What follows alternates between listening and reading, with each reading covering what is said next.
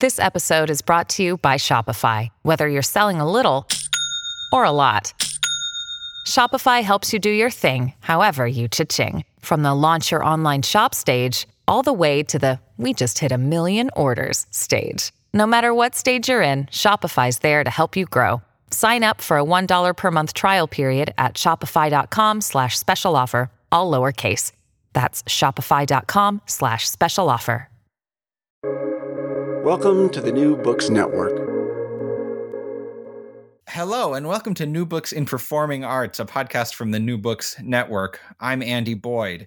Today I'm talking with Kimberly Mack about her wonderful book, Fictional Blues Narrative Self Invention from Bessie Smith to Jack White. Kimberly, welcome to the program. Thanks for having me. So, uh, just to start off, could you tell us a bit about your evolution as a writer and as a scholar? Sure. Yeah. So I, um, well, it's quite a long story. I'll, I'll, try to make it. I'll try to make it short. Um, essentially, I began as a creative writer. Um, if I go back even a little bit before that, I began as a dramatic writer. Uh, so uh, my undergraduate degree actually is from NYU. Uh, and so when I was very young, I had an interest in being a playwright. I thought that's what I was going to do. And then I made a shift and uh, went back to school about 10 years later and uh, uh, decided to pursue creative writing. So I, I completed an MFA in creative writing back in uh, 2003. And uh, writing creatively, dramatically is kind of what I always was interested in from, from from a child from childhood, really. Um, and then at some point, I I started to have uh, some ideas for projects. Um, one of the things I'll back up a second and say that I, I eventually became a music critic. Music is something that I was always interested in from childhood. Rock was the music that was in my house, rock and rock and roll and um, and as a child, I actually uh, uh, spent time reading my mother's Rolling Stone and Creem magazines, mm-hmm. and uh, and those magazines would have these incredible tales of uh, rock and roll debauchery. And a lot of self mythologization would go on in those tales, both of the artists who would be interviewed or talked about, and also the music critics themselves and and so I was just very very interested in the sort of fictive personas and narrative trickery in those stories. So as I grew up and became a music critic myself, I I started to think more about the origins of this music that I loved, rock music, and and of course knew that blues played some role there, um, but I didn't know a lot about the blues, and so I uh, I went ahead and uh, continued this work as a critic and eventually had ideas about writing about um, music and bringing all of my interests together my interest in um, literature, my interest in uh, rock criticism, my interest in uh, popular music. And I, I had some fledgling ideas about what I might want to do. And I, and I realized that in order to do the stuff I wanted to do, I needed more grounding. I needed more training. So I decided to pursue a PhD in English. And I ended up um, completing that PhD at, at UCLA in uh, 2015. And, um, and shortly after that, I uh, began a job, a tenure track job, as an assistant professor of African American literature and culture at the University of Toledo in Toledo, Ohio. And um, and this book, Fictional Blues, came out of research that I began uh, at UCLA, and um, I've spent the last four, well, five years, four or five years, uh, making that book a reality. Great. So you talked a bit about this idea of the kind of extravagant self mythologization of uh, a certain type of rock and roll artist. You know, you think of like Led Zeppelin or the Rolling Stones. You know, these kind of larger than life personalities. which is kind of very different than how we typically think of, or I mean, maybe that's not true. It's it's perhaps different than how we typically think of the self presentation of blues musicians. You know, especially if we think of like kind of classic Delta blues. Uh, it's it's this idea that it's a very kind of down to earth, uh, you know, uh, folk music genre. Um, what do you think is kind of problematic about that typical point of view on the blues? Yeah, so so the thing is, I think the very important thing to remember is that the blues figures and um, and my book is it's historical and contemporary, and so um, I, I, focus on a lot of uh, contemporary figures, but they're all in a conversation with this early 20th century idea of blues authenticity. Um, so I think it's just really important to remember that whether we're talking about the classic blues women um, and when I say that, I mean figures like Bessie Smith and Ma Rainey, Mamie Smith, and others, or we're talking about the uh, country blues or Delta blues uh, figures um, like Robert Johnson or Son House, uh, is that all of these all of these folks were professionals, uh, professional musicians who had um, ideas about um, how to uh, excite an audience, how to grow a fan base. I mean, things that we think about in very contemporary terms. I mean, these are people who um, had agency and control over their images and their stories. Uh, and so uh, I think it's just really important to bear in mind that the, these ideas that people sometimes have about blues musicians um, uh, uh, images coming out of some sort of authentic nationalized self are actually you know carefully constructed and they're and they're and they're carefully constructed fictions. And and and that's because really uh, we all as audience members like stories. Mm-hmm. um, we all enjoy stories. We all enjoy also being able to participate in stories. And uh, the blues musicians, much like the rockers who who came out of that tradition, I think understood that as well as um, as as people um, in contemporary times do, but often aren't given that credit. Yeah, you, you tell a kind of amazing story of Muddy Waters touring England, and these kind of, you know, uh, English blues aficionados are totally with him for the acoustic set. But then when he comes back with his full band, which is one of the, the greatest bands in blues history, uh, you know, they, they boo him because he's playing electric blues, and suddenly it's not their idea of this kind of primitive uh, Delta blues musician. Right. Yeah. I mean, that's a story that Keith Richards uh, relayed in his uh, memoir from a few years ago. Uh, yeah, he tells that story, and and so you know, so it's important to kind of realize that what ended up happening is, you know, you had these early 20th century players, men and women, um, and uh, then sometime in the 1950s, you had largely white and middle class blues collectors and critics who blues revivalists who uh, became attached to folk, the idea of folk blues, um, mm-hmm. acoustic, not not amplified blues, and uh, you know uh, celebrated uh, certain artists, mainly uh, male artists, and sort of the lone guitar player became this mythologized figure. And part of it, I think, you know, is because there really wasn't a whole lot of information, particularly about Robert Johnson, who I'm sure we'll talk about more later.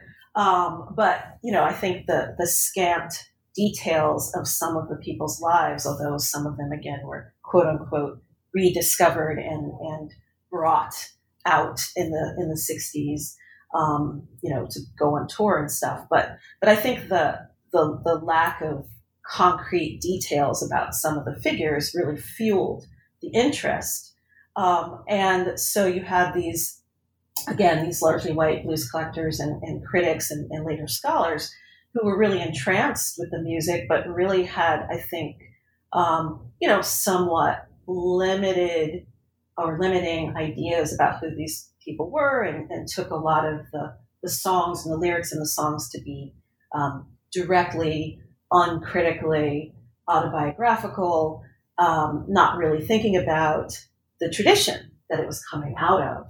And, um, and that's something that I talk about in the book, um, in the opening chapter. I, I lay out a, a framework for the history and the ways in which you know we get to um, a Robert Johnson, we get to this these myths and, and these exciting stories that we all love. Um, you know, and I start with Stagger Lee, the Stagger Lee tale, which I think is is the the catalyst for all of this.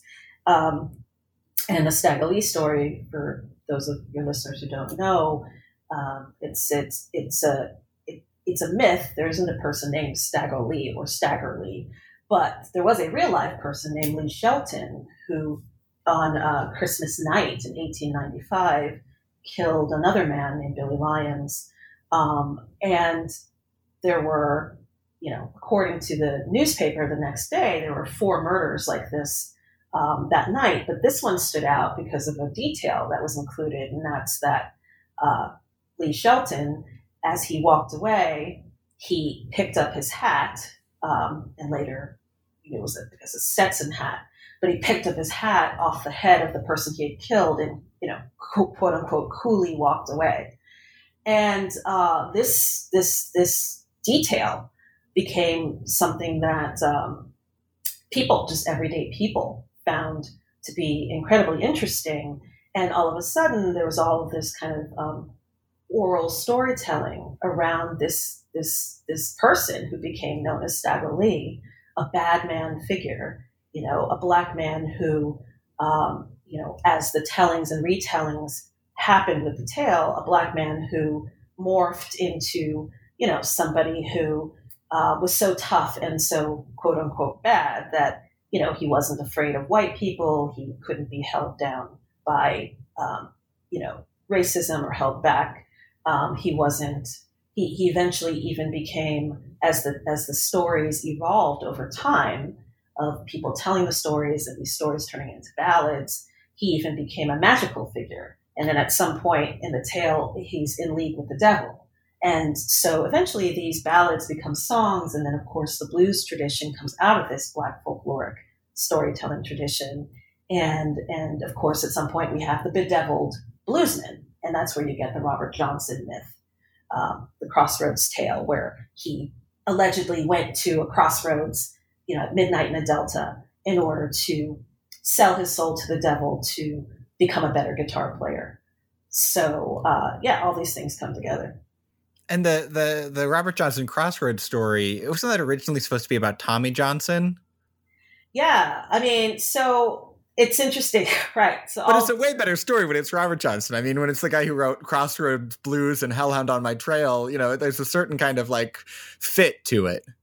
Yeah, yeah. So, so Tommy Johnson, who's not related to Robert Johnson, uh, so his brother LeDell Johnson actually told Robert Evans, who's a who's a blues scholar, um, uh, uh, back back then that uh, his brother Tommy had had sold his soul. So so Robert this idea of Robert Johnson having sold his soul to the devil, um, I think that it you know over time people it has it has morphed into people thinking that he in fact had said this that he he proclaimed this. Um, whereas there's absolutely no evidence that Robert Johnson ever said anything of the kind. Um, there are other people who allegedly said this. Allegedly, Son House said this at some point. Um, and there are other people like Honeyboy Edwards who um, doesn't say it, but doesn't completely shut shut it down. I think in understanding in his autobiography, uh, in understanding that people really like these like the story and um, and like to participate in it, but the person who actually said that somebody sold their soul was LeDell Johnson about his brother Tommy Johnson um, and said that he did that, and and and that's how he became, a, you know, a great guitar player who could play anything. So is, is, part of the point for you just that we should take these stories as stories, as you know, as as fiction, as folklore, and we can enjoy them in that way, as long as we don't kind of do this essentializing move of saying, you know, this represents some pure, unadulterated truth about Black rural America. So, I mean, the main takeaways here. First of all, I just think it's it's very important to understand that um, these tales, uh, and there and there are so many from the from the originators, from the classic blues women, from the blues men. Um, these tales are coming out of the Black African American folklore tradition. So I think it's important to kind of think about that, and and also what that means in terms of um, how these fictions work, how tall tales work, you know, um, and this whole question of lying versus tall tales, and and how you know an important component of that is this is this is this idea that storytelling itself is is is a very very important part of of the African American oral tradition, and again, not just individual storytelling, but uh, uh, sort of collective participatory storytelling. And so when going back to Stagger Lee again, it's not just about one person telling the story and then that's the story. It's about people telling it and retelling it and how it becomes um, different things and it grows out um, um, into different directions, but then how it, it ultimately bears, uh, comes to bear on this of blues, you know, and how the blues makers were drawing on this tradition when they were um, tapping in and, and, writing their songs, and and so it's very important, first of all, to just I think think about the blues tradition not as this sort of racially essentialist, um, you know, form where you have to be in a particular body. Um, you know, you have to come from a certain geographical region, or you have to um, come from a certain uh, um, um, uh, uh, class position to perform it honestly, but to really make an argument for the blues as a narrative tradition. Um, so that's one part. But also, what's important here is again um, uh, allowing for uh, the agency of the blues makers themselves in telling stories, telling their stories, um, in, in ways that um, affirm their own, um, again, professionalism, creativity, mm-hmm. uh, intellectual abilities, all of these things. And, and, you know, I think an important example of that comes in my second chapter where I'm focused on women, on the classic blues women, um, and, and, and mid-century, uh, 20th century and beyond. But in that chapter, that's a chapter that. Uh, so this book, by the way, I'll just back up and say that this book is multidisciplinary. Uh, again, I have a PhD in English, and and and so uh, my training uh, in from an English perspective is in closely reading literary texts, um, and a lot of my my focus uh, as a as a uh, PhD candidate was on 20th and 21st century African American literature, um, American literature, ethnic American literature, etc. And so this book has, uh, of course, a lot of close readings of literary texts, but it but also um, has a lot of American popular music and closely reading of um, uh, uh, interviews and um, music videos and and also has a, a, a interdisciplinary move um, in a different chapter on Jack White.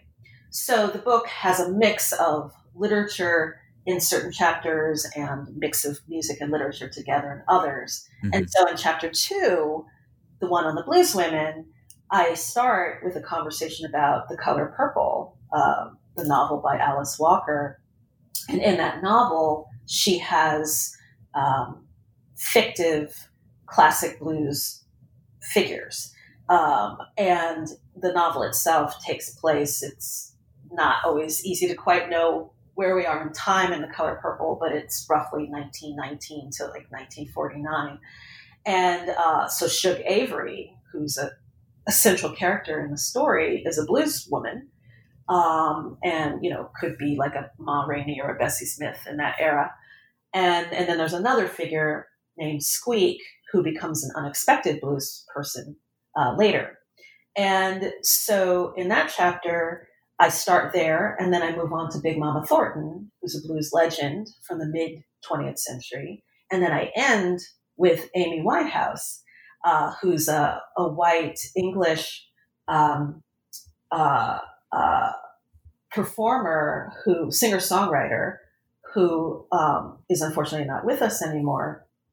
But in that chapter, I'm I'm looking about looking at how this phenomenon works across time and space, um, and I'm particularly looking at the echoes of of this historical um, sort of folkloric storytelling that I'm talking about, and how it echoes across time. And so, you know, starting with uh, uh, and Squeak in the color purple, and thinking about uh, Alice Walker and the ways in which Alice Walker, you know, created these female characters um, who had uh, a certain narrative agency. So the whole novel is an epistolary novel, right, told through Celie, who's the main character's um, view. So every single thing that happens in the novel is through her her her uh, control. Um, Celie controls everybody's narratives. Um, and but then within that, Celie allows Shug to tell stories as a blues woman, and Shug is able to uh, correct the record. And and this is a very important part of this chapter and other parts of the book too, where this narrative strength and power and agency is used for Black women um, to correct the record and to push against uh, kind of limiting, limited uh, ideas about who they are rooted in patriarchy and racism. And so with Shug, for example, she has the opportunity, uh, through her narrative, gives Shug the space to, to tell the story about how she and Albert, who is uh, abusive husband. Uh, but at one point, Albert had been with um, Shug, and Shug takes the opportunity to recuperate his image for Celie and to kind of give Celie an idea of how she could have fallen in love, in love with Albert and how he was once a different person. Um, and then also takes the opportunity to tell the story about Albert's father and the role that Albert's father had in uh, breaking up Albert and Shug, and um, and how a lot of that was rooted in Albert's father's distaste for Shug um, and her sexuality, and his um, deciding that uh, Shug and Albert's ch- children were not really um, biologically related to Albert, um, and discounting Shug's, uh, you know, uh, purity, respectability, all of those things. And Shug has a chance, though, through Celie's uh, rendering of her narrative to set the record straight, uh, to to to push back on Albert's father, and to speak up for herself. Mm-hmm. And you know, and then when we move on to Big Mama Thornton, she does a similar move. Um, eh, you know, Big Mama Thornton is associated with I think, two songs that all of the listeners should have some familiar, familiarity with. Um, two 20th century songs. One of them is uh, Hound Dog, um, which uh, Big Mama Thornton didn't write. Uh, Leiber and Stoller wrote it, but they wrote Hound Dog for her. Um, and even though she doesn't have um, credit as a composer, she always felt ownership over the song because she contributed her voice. And um, she uh, always said that she contributed uh, some of the talk, you know, the, the, the, sort of the banter that she has and some of the extra sounds that she threw in uh, in the song. And so she always felt some ownership of the song, uh, even though she didn't get songwriting credit.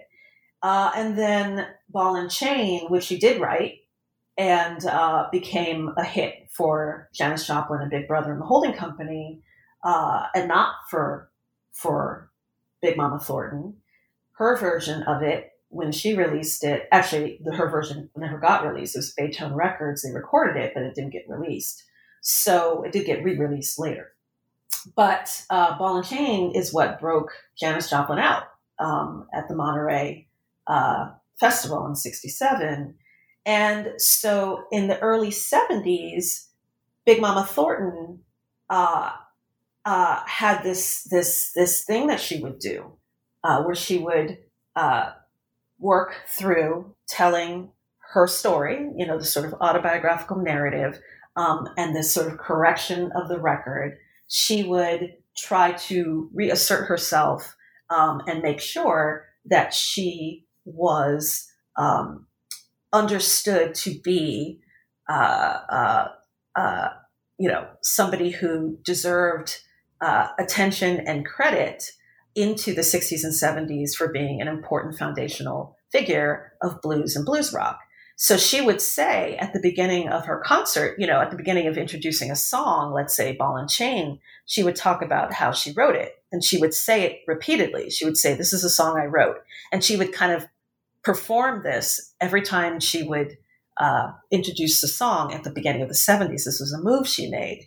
Um, and she also, of course, with with Hound Dog, would would would consistently um, uh, talk about herself as as a composer of the song, and and even though she did not write Hound Dog, uh, she again felt ownership, and she would keep saying it, and her saying it and retelling it and retelling it again um, made it made it so. It made people think about it. It made people hear her. It made people uh, uh, want to know more about her role in the song.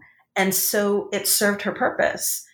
So I bring this all back to say that, you know, it's not just, okay, yeah, we have these figures who are uh, telling the stories and, um, you know, their, their songs are not necessarily strictly autobiographical and there's some tall tales in there and, and self mythologizing.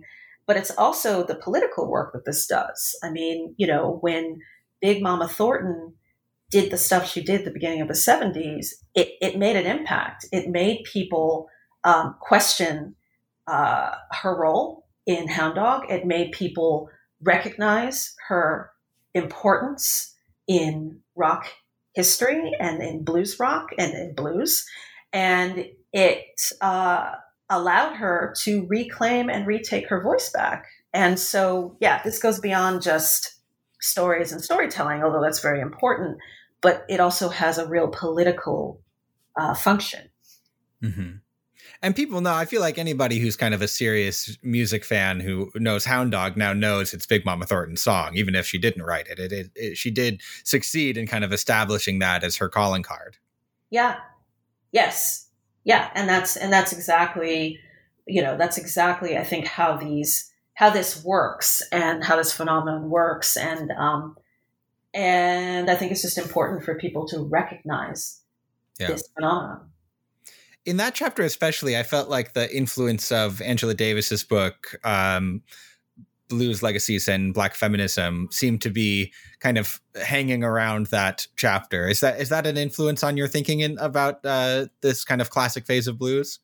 Absolutely, yeah. I mean, Angela Davis was somebody who uh, spoke about these women as feminists, um, you know, early on, and and it's absolutely true. I mean, you know, the what they had to contend with you know, the whole thing in the color purple, again, going back to the fictional character of Shug Avery, you know, she, when she arrives in town and Celie first sees her, you know, she's, she's awed by how she looks and, you know, she's in her finery and all of that. But uh, Celie also notes that the whole town is chattering about her before she even gets there because, you know, she's a blues woman. And, and it's just important to remember that particularly in the 1920s, uh, when uh, a lot of these blues performers like Bessie Smith and Ma Rainey um, and Mamie Smith were recording music, uh, you know, we had the cult of of uh,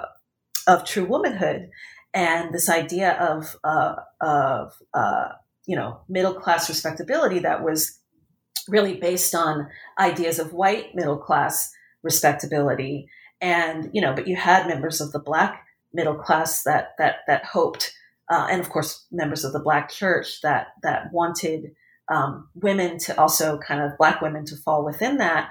And, and there were some black women who were striving to be a part of that, even though, you know, it was a tall order given racism um, and um, you know and ideas about black women dating back to chattel slavery.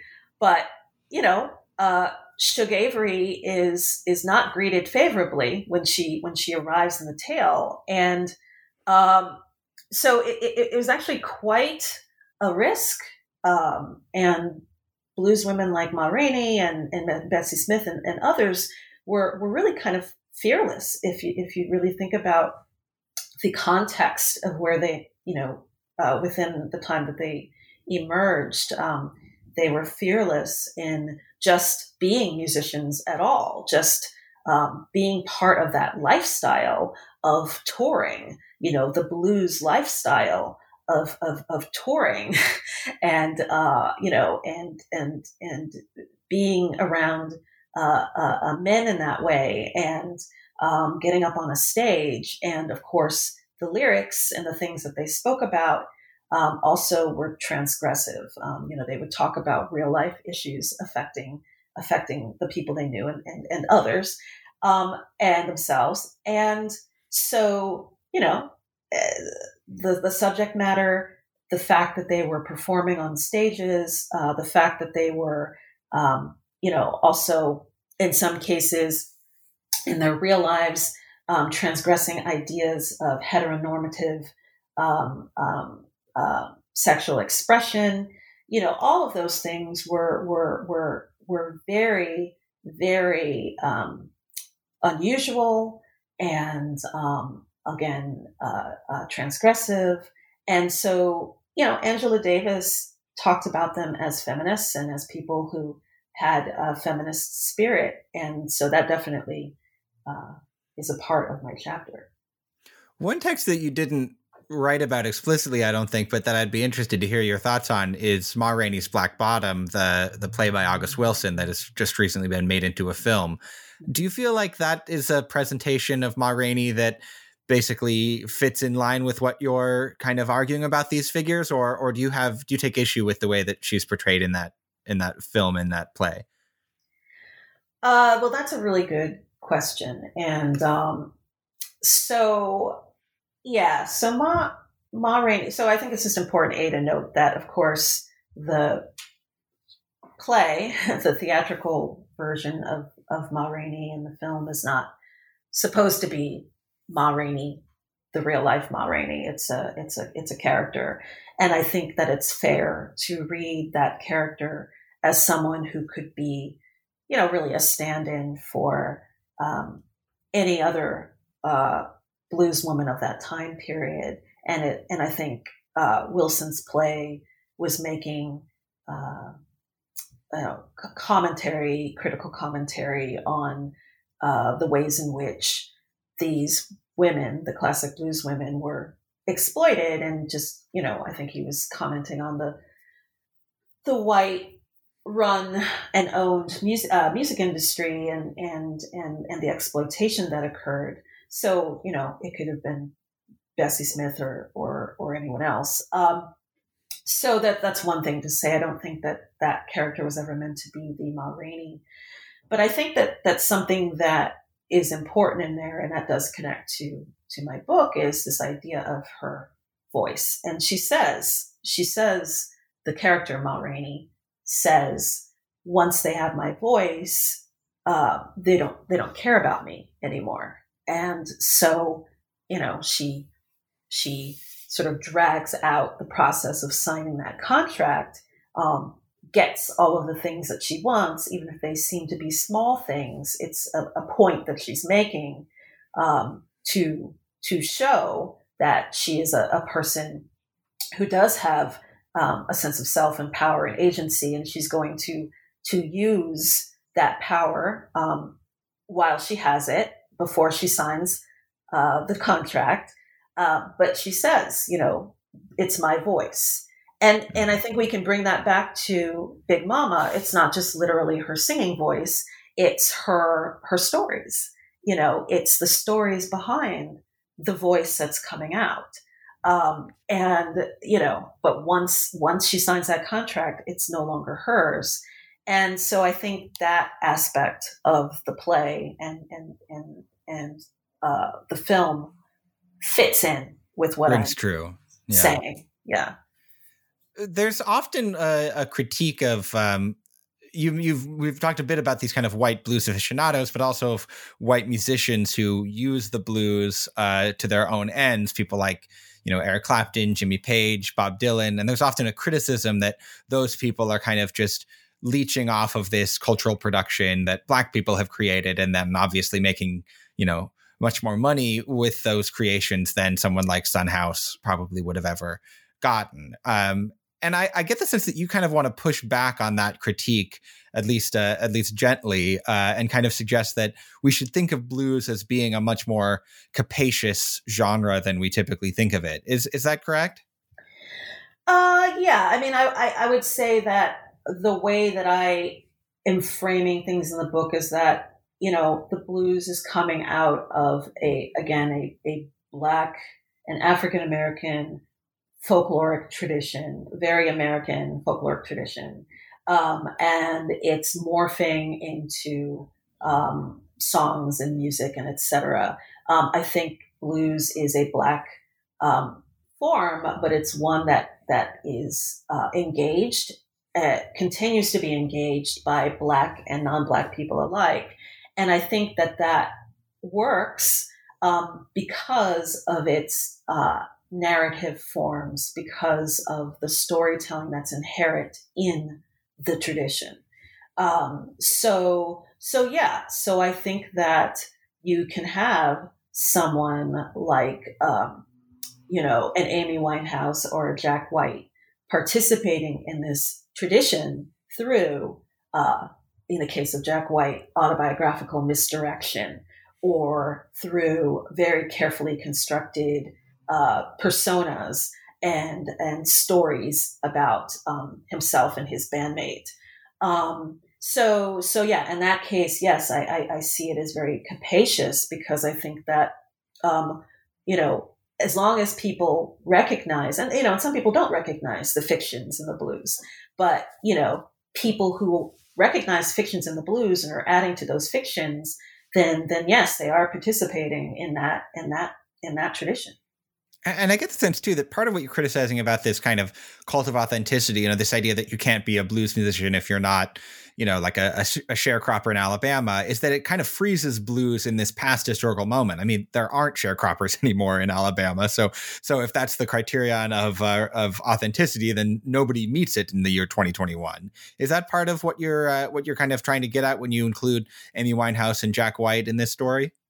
Yeah, absolutely. Um, you know, it's it's and and and also it's something that you know if we look at i mean i talk about gary clark jr in, mm-hmm. in the book who's a contemporary um, figure who uh, when he started out was looked at as a uh, and looked at in, in, in, in honestly very kind of essential racially essentialist ways as a savior for the blues um, because of his body and and and and how he and how he the body he was in. And because he's and a great guitar player. and I was going to yeah. say that, you know, and also his tremendous talent. Um, you know, and and you had people who really, really embraced him and wanted him to be the, you know, the the the the, the new thing, the, the you know, the savior of the blues, and um, you know, and by all accounts, Gary Clark Jr. loves the blues and and plays that music well and obviously also loves rock too, and I think his his music has frequently had a blues rock flavor. Um, but he himself is somebody who, you know, as a black person, he kind of began to push back on on this this kind of um, you know box that people were kind of forcing him into because he grew up middle class in you know, Austin, Texas, and um, just didn't see in himself, um, you know, a Mississippi sharecropper. Um, mm-hmm. He talked about in interviews, he has talked about people saying things to him like, you know, I want you to play that, you know, that real stuff, you know, that real Mississippi stuff. I'm paraphrasing here.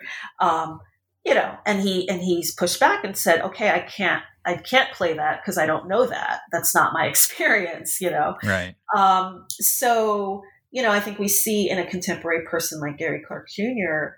who has to grapple with this um, from a class perspective, from a temporal perspective, um, and you know, and he has he's somebody who actually has um, you know really kind of resisted and and and and and, and I think he would say still loves blues very much, mm-hmm. but has really branched out um, and has and it's almost like the more people tried to push him into the box, the more he was determined to you know, bring other forms of music into his repertoire. Um, you know, uh, creating records that have everything from R and B and hip hop uh, to blues and rock on them.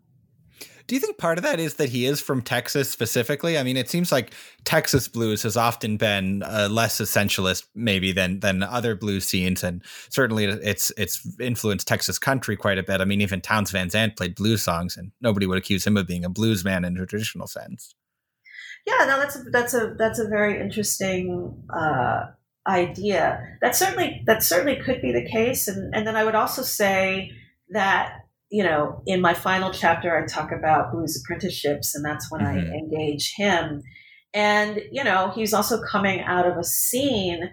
You know, there's a moment in there that even when I reread it, I sometimes laugh because you know, he was coming out of a blues scene in, in Austin. And, and, and I should say, just to be fair, that contemporary blues scenes, just like contemporary American roots scenes in general, tend to be very white at this point. Um, the Austin blues scene is, is, is, very, very white. And, you know, and he had a mentor um, um, who's white as well uh, in his early days.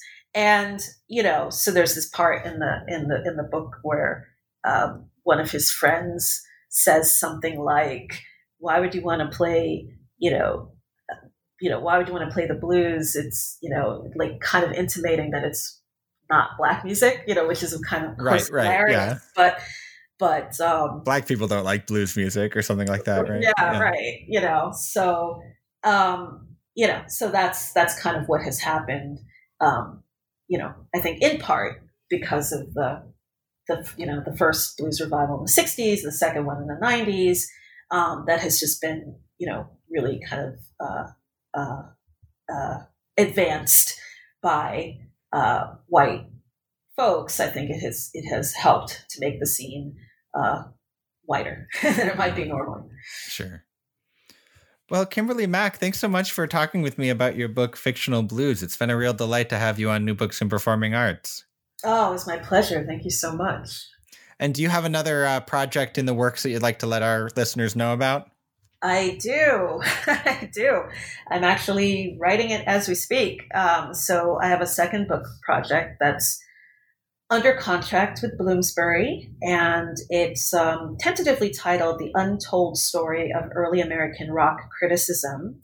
And it's all about the um, Black, Indigenous, and people of color and white women rock critics who were there at the very beginning in the 1960s and 70s at the forefront of creating rock criticism. Um, and, you know, so it's just sort of uh, pushing back against this idea that um, rock criticism is the, is the, uh, you know, exclusive domain of white men.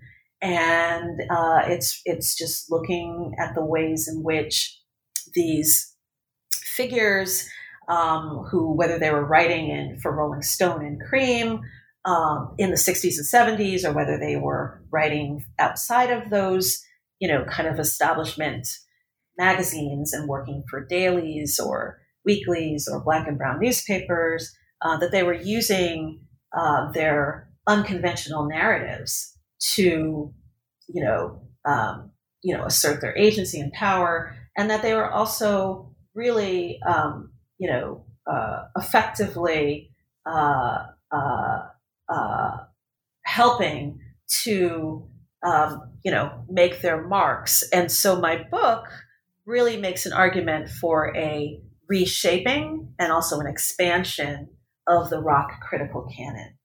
Well, that sounds fantastic. We'll be sure to be on the lookout for that. Thanks so much for being on the show. Thank you.